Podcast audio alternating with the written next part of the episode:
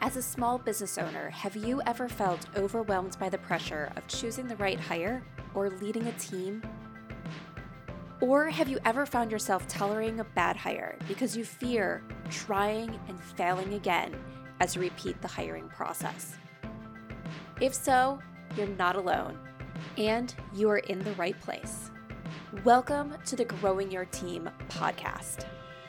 The Growing Your Team podcast teaches business owners like you to expand your unique business by teaching you to master the hiring and team management process. Hiring and managing a team does not have to be a challenge. You just have to learn to do it right. And the Growing Your Team podcast teaches you how to become a confident leader who hires right every single time. Now, let's jump into the show where each episode you will learn tips on how to identify what type of help you need on your team, how to source amazing candidates, how to conduct interviews that lead you to your idea team member, how to onboard successfully, and how to lead every person in your business so you have a team of rock stars who you are happy to pay every single paycheck. So let's jump in and teach you how to hire like a pro. Hello, Jamie Van Kuyk here, and welcome back to the Growing Your Team podcast. Have you ever met someone, learned about their business, and go, oh my gosh, that is so needed. Why aren't more people helping people in this area? That's exactly how I felt when I met this week's guest, Mary Beth Simone. Mary Beth guides business owners to create contingency plans that prepare them and their teams for the unexpected or an extended vacation. She is the CEO of Niche Partnership Consulting and a national conference speaker. She believes continuous learning is the fountain of youth and became a certified Les Mis Body Balance instructor after retiring from 30 plus years at Vanguard. She's a rescue dog mom, and in her free time, she's active in her local business community. Mary Beth is on a mission to show you how to keep money flowing into your business while you're away. When you hear Mary Beth's story, you'll learn how she got into doing this business after 30 plus years of working in corporates. Contingency planning is something that I think we put off for one day. And the problem is, if we don't plan for it today in our professional lives, our business, and in our personal lives, we could end up in a place where something happens and nobody knows what to do. The planner in me loves that Mary Beth is helping people plan, but this is something that you should be doing even if you're not a planner. So we're going to talk about how contingency planning is important for your business and how it can help you not only for when those things happen that you'd like to avoid, but also how this can help you take a vacation. And I don't mean take a vacation where you have your laptop or phone with you, but a vacation that is a true vacation where you leave everything business-wise at home and your business still runs and makes business without your input on those days that you're gone. Doesn't that sound amazing? Well, let's jump into this conversation so you can learn how to best plan for taking a vacation and then preparing for the unexpected within your business. Hey, Mary Beth, thank you so much for joining us today on the Growing Your Team podcast. I'm so excited to be here, Jamie. Thank you so much for having me. Yes, you're so welcome. All right, before we jump into the amazing topic that we have to discuss today, tell everybody about you and your business. Yeah, so I worked in corporate finance for over 30 years at two different companies, but one company I was there the longest. And I knew that I wanted to retire early and start my own business, but I wasn't exactly sure what I would do. So I had been a project and program manager in corporate, and I was trying to figure it out. I set my retirement date, and then one of my closest friends was diagnosed with pancreatic cancer. And she asked me if she didn't survive, would I be willing to help her husband navigate the finances in her absence? And of course I said yes. I wasn't really sure what I was agreeing to. I hoped it would never happen. And she did pass away. And then I was working full time, and I spent 3 months working with her husband about 6 hours a week to try and figure out what was going on in their finances. He didn't use a computer or a cell phone. And so I had a lot to figure out there and put a plan in place to help him navigate how to use her retiree benefits and all of that kind of thing. And that was when I realized that we all could do a better job at preparing for the unexpected and creating contingency plans. And that's when I decided to do that as my post-retiree career. Yeah. So now you're helping a lot of business owners and everything really prepare. And, you know, that unexpected, you don't always want it to happen, but it's good to be prepared. Yeah. And so the most interesting thing was I started this business in May of 2019. And then guess what happened? Yeah, there was a global pandemic. And then, you know, everybody became very aware of the need to prepare for the unexpected. And then what happened after that is, like, during the pandemic, business owners became so entrenched in their business and pivoting their business that they ended up taking on even more responsibilities. And by the time we started to come out of the pandemic, we started to see really high numbers of business owner burnout, business owners who were desperately in need of a vacation, and they had kind of lost their mojo in terms of being able to extricate themselves from the business and, you know, hand over the reins to the people who they trust in the business so that they could get some R&R. Yes. Yes. And that is super important. You know, one of the things I shared with you right before we started recording was when I first started, you know, growing your team, I was helping with some of the management side of things as well. And one of my very first clients, his reason for hiring me was really kind of to create that plan so he could learn to trust his team members and delegate properly to his team members so he could take a vacation, a true vacation, and not a working vacation, a true vacation. And he had a physical business, and he was like, you know, being able to trust someone to unlock the doors and lock up at the end of the day and do the things that he normally does throughout the day that is needed so they can serve customers there. And he didn't have that in place yet. And it was like, how can he learn to start trusting his team members? In that case, not necessarily giving them access to everything, like he was going to be gone forever, but just so he could take a vacation. And we were able to work through that and help him get to the point where he could take that vacation and feel satisfied on that vacation, knowing things were going to be taken care of without him physically being there.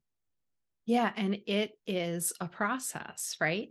And it's something that we should, as business owners, go into intentionally.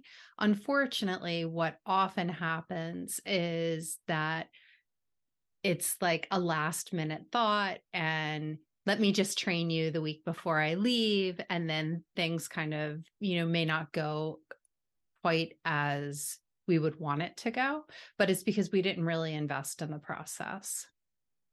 Yes. Yeah. It's one of those things, investing in the process.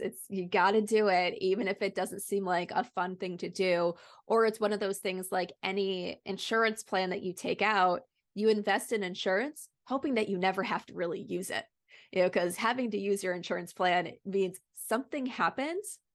And it's kind of the same with some of the contingency planning. Something happens to make you have to use it, but it's better to invest in having those contingency plans than getting stuck and not being able to have your business function without you. Right. And creating contingency plan so that somebody can step in while you're on vacation seems like a very positive approach. And it is a way to get a business owner to just dip their toe into the process of starting to create maybe a broader plan. Yeah. So what are some of the first things people need to think about when they are going to go create those contingency plans? Yeah. So from the overall contingency planning process, some things that you want to keep in mind are, do you have a password management system? I have seen business owners with all kinds of ways of managing their passwords, and often it's not a system. So it needs to be something where whoever that key person in your business is will be able to follow the process or have access to your passwords. So super, super important. The next thing is, you know, identifying who is that person who you trust completely to be your second in command, whether it is for your personal life or for your business. And this is someone who you would trust, you know, with very sensitive information about your finances, your passwords. They would have, I always encourage people to think of, this would be a person who you would give power of attorney to. You trust them that much. So that's important to identify. And you might have to make a list, and it might be a couple of people. Sometimes, depending on the business, it might be a board of directors type approach where you have a team of people who are your second in command, and there's one key decision maker. And then the third part is to have your legal documents in order. So that I encourage people to start, you know, with their personal legal documents. What do you need as a human being? And then ensure that you have the legal documents on for your business, you know, created on top of your existing estate plan to make sure that somebody is authorized to run your business. If you are unavailable, if you are overseas for some reason, whatever the case may be. Yes. Yeah. So I want to touch on a few things that you said there. First off, you talk about this password management system. And I know one of the issues that sometimes comes up is even if someone has your password, a lot of sites now require two-factor identification, which is then typically going to your phone or your email as the business owner. And this is one of the things that we talked about on episode 141 with Nate Ginter is what do you do in these situations when multiple people need access to that code? It's not always you that's requesting that code. And one of the things that he suggests is sometimes just having an email address that's specifically for getting those codes, or even using a Google number that, you know, you could have go on multiple cell phones that are getting it, that are getting that text message of here's your code to go log in. So, and doing things like that. So kind of preparing. So people don't have to depend on you when you're not capable of looking at your phone to give them the code so they can get on there. So that's one thing that I think also helps with that password management system. Seeing you want to use two-factor identification a lot of times to protect your data. Yeah. And so that is more and more, you know, highly recommended as we get into more cyber crimes. You know, we have two-factor authentication on almost everything these days.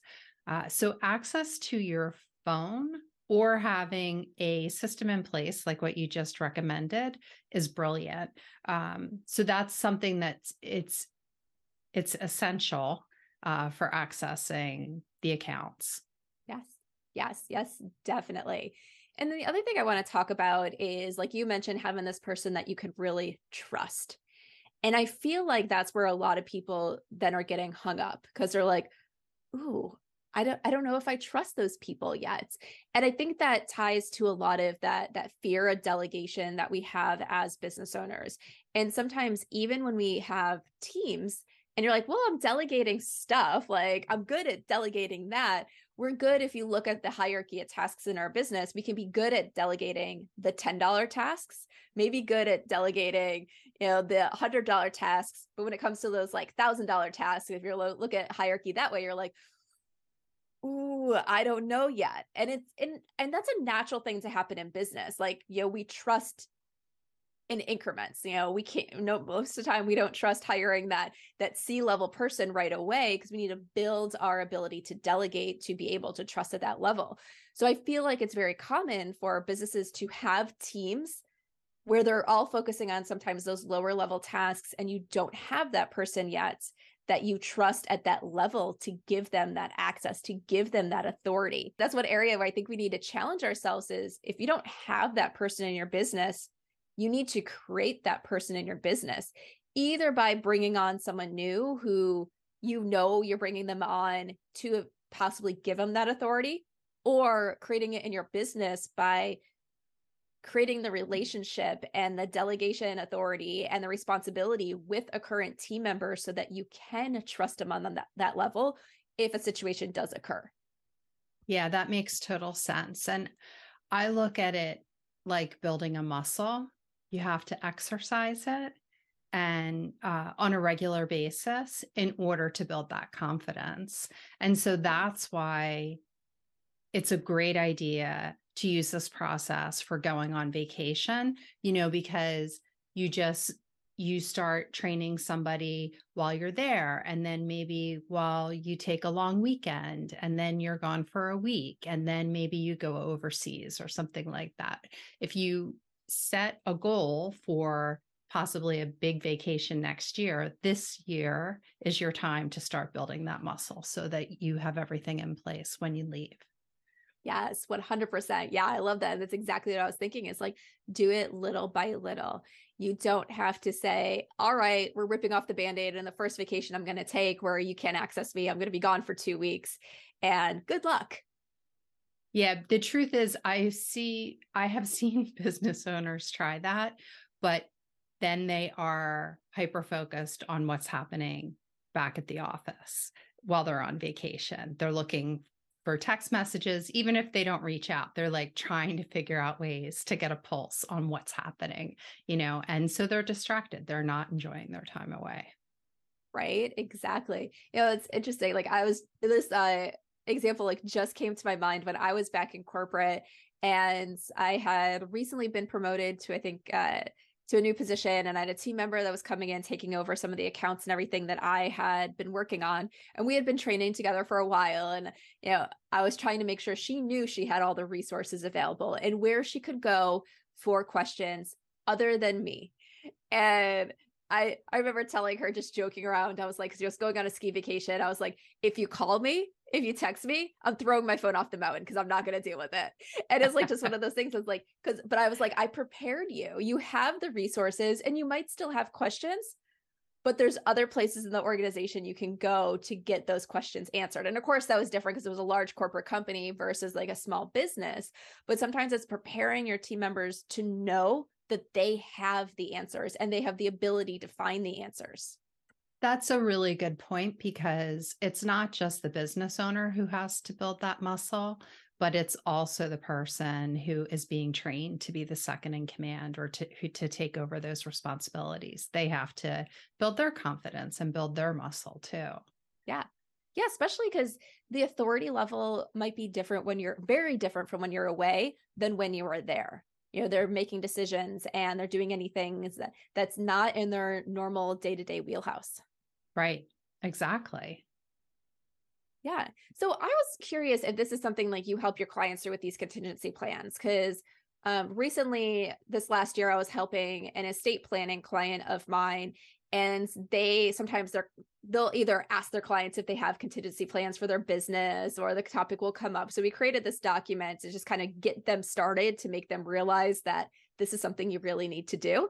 And we viewed, like, when they were creating their contingency plan, at kind of different levels. Like you're going on vacation, so people need to be able to do things, to all the way to your unexpected death. All of a sudden, you're not there. What happens to your business when you unexpectedly pass away? And different levels in between, like you're stranded someplace. You know, I live in Florida, so let's say a hurricane came through and all of a sudden you don't have power, but the rest of your team does. Oh, you're in the hospital. You're going to survive, but you're in the hospital and you're not physically or mentally capable of working at that point in time, because maybe you're on different drugs, you're going into surgery or things like that. Like all these different levels in between. And one of the things that we did was We said in certain cases, it might be very clear of this is what this person has authority over.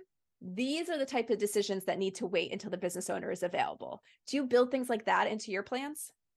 Yeah. So the way that I work with clients, I typically encourage them to start with creating their personal contingency plan. So we work together in 30-day increments on each of these three plans. So first, it's their personal contingency plan, everything about their personal life, their personal legal papers, all of their financial information, everything about their real estate, their vehicles, all of that kind of thing, banking. And then the next 30 days, we work together on creating the contingency plan for their business. So very much like the personal, but this is all business focused, all of their business accounts, their IT assets, their subscriptions, memberships, bank accounts, credit cards, all of that. And then the third leg of it is a 30-day effort on the business continuance playbook. And this is where we work together to document the standard operating procedures for the business owner, because I find that in most businesses, all of the procedures are documented for everyone else's role in the business, except for the business owners. Because yeah, exactly, because you know it. Why you don't need to trade anybody else on it, right? You'll always be there. You know what to do. You know how everything fits together, right?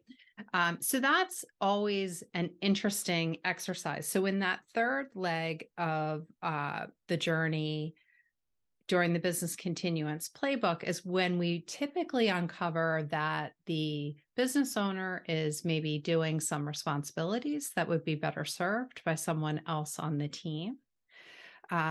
So I interview them on Zoom and document their procedures for them and give them to them for review. And in that process, we identify who is the process owner for it. And if there could be a backup process owner, who would that be? And that's usually somebody who should be considered for training on the procedure, and then maybe eventually turning over the role to that person. So the goal is to lighten the responsibilities for the business owner, especially after the pandemic. I just see so many owners who have taken on, you know, all of these roles. Some of them they really love to do, but it doesn't really fit in their CEO role. And that is the time that we talk about, we create a triage document. So the business owner is gone for 30 days, 60 days, 90 days, and I always say, let's take the perspective that you are unable to speak or unable to use a computer during that time, because people are like, if I'm in the hospital, I'll take calls. I'll tell them what to do. So I try and say like, a head injury, you're going to recover, but you can't be looking at a screen and, you can't make decisions and that kind of thing. So we map out, exactly what needs to be done. And we go all the way to the person's death. And so with using that type of a process, we map out a pretty good plan of the steps that need to be taken. Awesome. That's great. And really looking at it that way. And I think as business owners, it's really hard to envision not being available and our business still running, but it can happen. It can happen. Like you don't have to do everything. And if you grow the right team, your business can survive without you. Yes. And, so many people I work with, I work with a lot of young business owners who are growing a large business. And their goal is if something happens to them, they do want their business to survive. They want their business to be there for their family, for their beneficiaries, or for somebody else in the business who they know would want to take over the business. So having those conversations helps create, more better defined plans as to what the next step should be, and helps them to put any legal processes in place that need to support that type of a transition if it ever comes to be. Yes. I think that's really important. It reminds me of someone that I knew. He had those kind of just conversations about someone taking over their business. And this was for retirement purposes. And the person seemed all on board. And then they got to the point where they thought they were in the middle of the transition, but had no legal documents in place. And the other person decided, yep, nope, I'm out. I don't really feel like doing this anymore. They're like, wait, this was my retirement plan. And then it's like going back to the drawing board of what do we do from here? So I feel like that part is really important of what can you do legally to support those transitions and everything that you're talking about, and to make sure that you're protected. And I feel like one of the things that's super, super important here is most of us aren't running our businesses because we're bored. We're running our businesses because this is what we want to do to earn income. And what happens if your business can't survive without you and all of a sudden that income source goes away, especially if it's a time where you're in the hospital and not capable of working? Or, not only does your business go away, does your insurance go away? Because maybe your insurance is through a plan that you created for your business. So having your business survive without you isn't just a benefit of keeping that business going. It's a way of you still able to earn income when you're not capable of working because something happens, or because you're going to simply go on vacation, that you can still earn income during that time. Right. And, when a business owner is unexpectedly taken out of a business for a period of time, or, I always think about when COVID was starting and we didn't really know anything about it, and all of those people on cruise ships who were on their dream vacation, and then they had to stay out to sea for an extended period of time, right? It was the vacation that turned into the unexpected. When business owners are not able to be in their business and the cash flow starts to dry up, it really jeopardizes the business. So it's important that there is a plan in place to keep the money flowing into the business while the owner is away, to ensure that the business is going to stay viable. And, if you have a team, you have to think about the impact on your employees and your contractors if the owner is out of the business and they don't have a sense of stability. People they need to look out for themselves, and they start to, worry, am I going to continue to get paid? Do I need to look for another job? I saw that happen with a couple businesses during the pandemic when an owner was hospitalized. Yes. Yeah, exactly. Or because we do recruiting here, I've even talked to candidates before that the reason that they're looking is because sometimes it's the business owners getting close to that retirement, and they can just see that they're just not really giving it all there anymore. And are they still going to have a job? There's a lot that if someone starts to feel insecure in their position, as much as they value you or love their job, being able to keep that roof over their head and food on the table is more important. Those are their basic needs. And if they feel like it's in jeopardy working for you, they're going to go elsewhere. Of course. And I would say to that point, a lot of business owners worry about having the conversation with their team about, this contingency plan that they're creating, that it will make the employees nervous.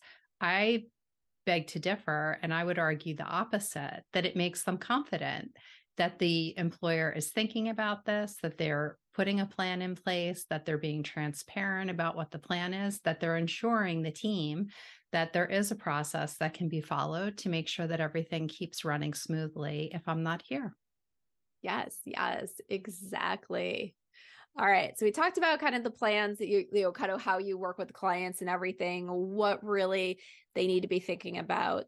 Do you have any other kind of advice or words of wisdom for people to really kind of motivate them to go start creating these plans for both their personal life, because you bring them through that as well, and their business? Yeah. So I would say that one of the most interesting dynamics that I observe with my clients is that after they put these plans in place, they invest in creating their contingency plans, it frees up a level of anxiety that they did not realized that they were dealing with. And the business owners tend to reach new heights in the year following creating the plans. It's a fascinating dynamic. They feel, you know, relieved and free, and they're ready to tackle something brand new because they feel like they have all of this taken care of. Yes. Yes. I feel like that's so important. And I feel like I can see exactly why that happens. Because when you talked about, we go through the process and we really outline what that business owner is doing and identify things that shouldn't be on their plate, that I have really identified is really what holds a lot of businesses back, is we're holding on to things that don't belong in the CEO's bucket of tasks. And, you know, we're just afraid of letting them go, or sometimes not even realizing that we should be letting them go. Like, this is one of these examples that kind of always surprises people. I remember I was working with a client who had, it was a 200 person organization, and the CEO was still holding on to the title of HR director and financial director. Like, they were still doing all those things. And yes, they had people that were helping with like the bookkeeping part of finance, and they had people that were helping with some of the day-to-day work in HR. But when it came to that high level responsibilities as a CEO, they were still holding on to those for a 200 person organization. And when they were able to finally realize that they needed to get that work off their plate, hire for that, they were able to do so much more because they could focus on what they should be focusing on and not all these other things that they needed an actual expert. And even with some of those areas, once they had an expert on, it was like, all right, well, here's some of the strategies and things we should be doing over here that they didn't have the energy or the capacity to really identify because they had everything else on their plate. So I'm so curious, Jamie, what do you think it was that kept the CEO tied to the HR work and the financial work? I think it was habit.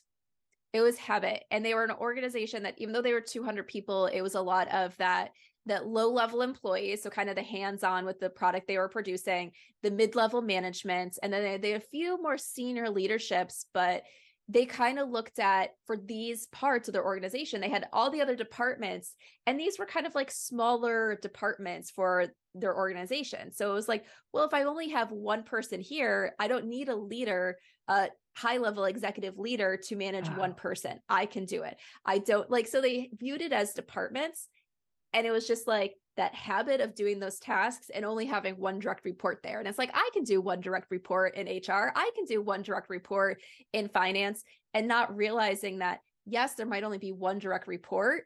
And maybe that team's not going to dramatically grow when you hire that executive, but there's so much that executive should be doing that you're not doing because out of habit, and you're just in the habit of doing the work that you're doing that you don't, and sometimes they don't see it as important to their business as everything else. That's so interesting. Fascinating. I mean, when I also see business owners holding on to the financial roles, like staying tied to weekly payroll. And it's usually because of privacy concerns. Mm. They don't want somebody on the team to see all of the details of who gets paid. So I would say that that's an opportunity, right? To get the right person in that role. Yeah. And I think like that brings up a really good point as well.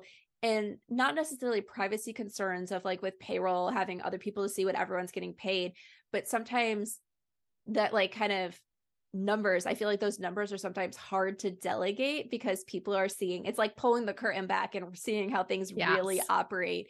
And sometimes as business owners, we feel like, I feel like it's hard sometimes to see our own success and what we've grown and what we should be proud of, because, you know, a 200 person organization where you're making millions and millions of dollars a year, the business is making millions and millions of dollars, you're still seeing it as maybe, ooh, maybe we barely made a profit this year, or things like that. So there might be things in those numbers that you're not super proud of, but It might be that you're not doing better because you don't have the expertise and time to dedicate to that. So sometimes it's hard to let other people behind that curtain of something that feels so, even in an organization so large, feels so personal because you were leading the ship for so long. And it's like handing over that that data, that important part, and allowing someone else to see how things are really going.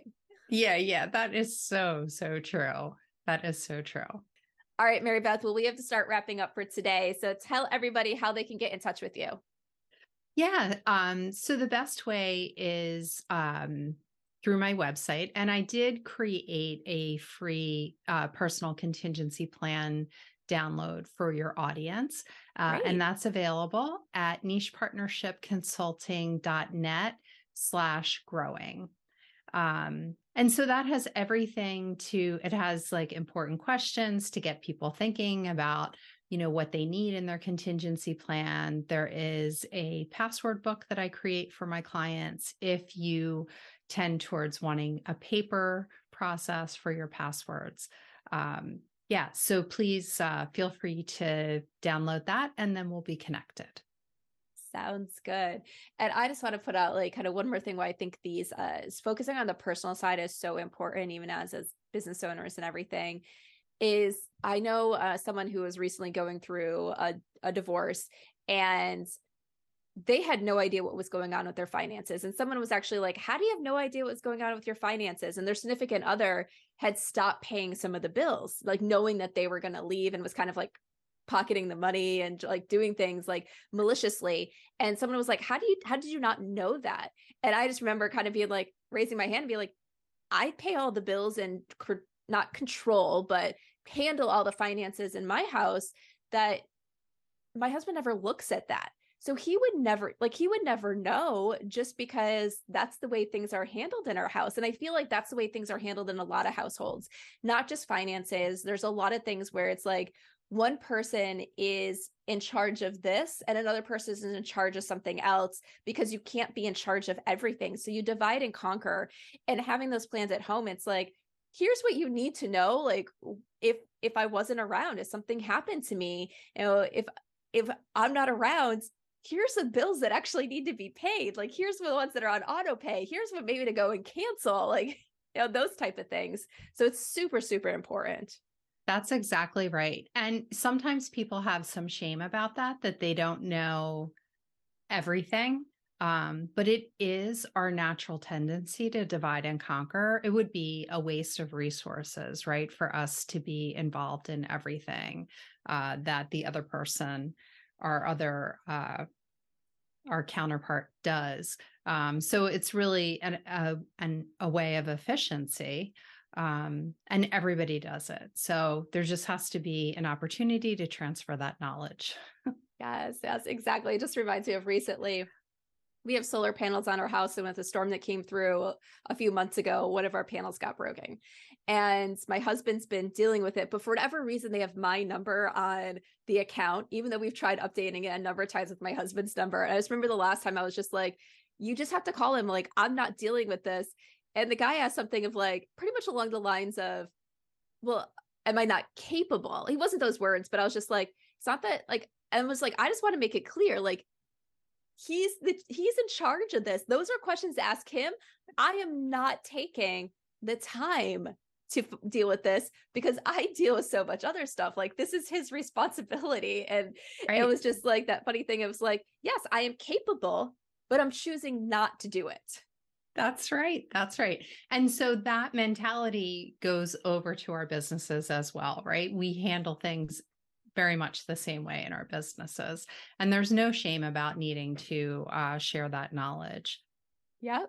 And it's another one of those things like delegate. You might be capable of doing it, but it doesn't mean you have to do it. So delegate, find those people, stop holding on to tasks that the CEO should not own based on the size of your organization. Absolutely. If you can delegate it, you should. Yes. All right. Well, our last question for today that I love to ask all my guests, we have all had leaders or managers that stood out to us. Think of a leader or manager that has stood out to you and share one thing about them. I love this question. So the leader who comes to mind is one who she was very down to earth, and she would be very honest with me about the value that I brought to the organization, and, you know, relay conversations that she would have with her direct manager and what she would say about me and the value that I brought to the team. And so I do think about that often. Interestingly, she would say that if there was an emergency, she would want me by her side. And now I do things that help people prepare for emergencies.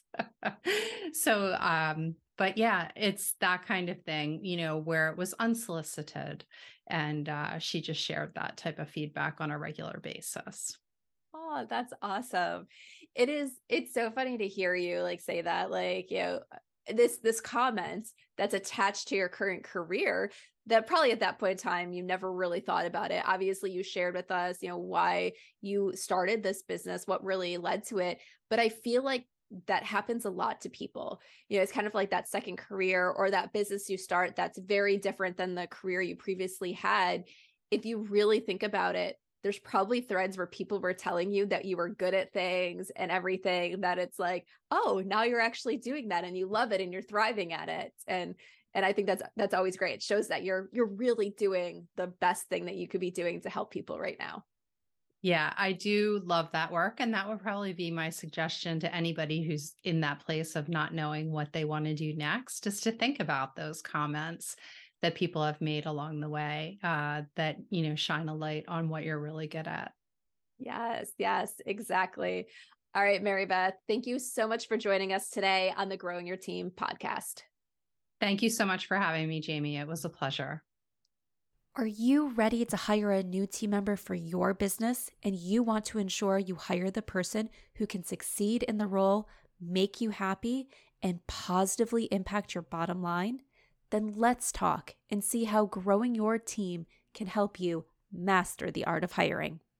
Through bespoke hiring frameworks and comprehensive guidance, you will learn how to attract candidates who have the passion you desire and the skills needed to succeed. At Growing Your Team, women entrepreneurs and leaders work with us to help them expand their unique businesses by teaching them how to hire like a pro. Let's connect and see how we can help you. Send me an email at jamie@growingyourteam.com. That's Jamie, JAMIE @growingyourteam.com, or head on over to growingyourteam.com/jumpstart, with jumpstart being all one word. And let's talk about how you can become a confident leader who hires right every single time.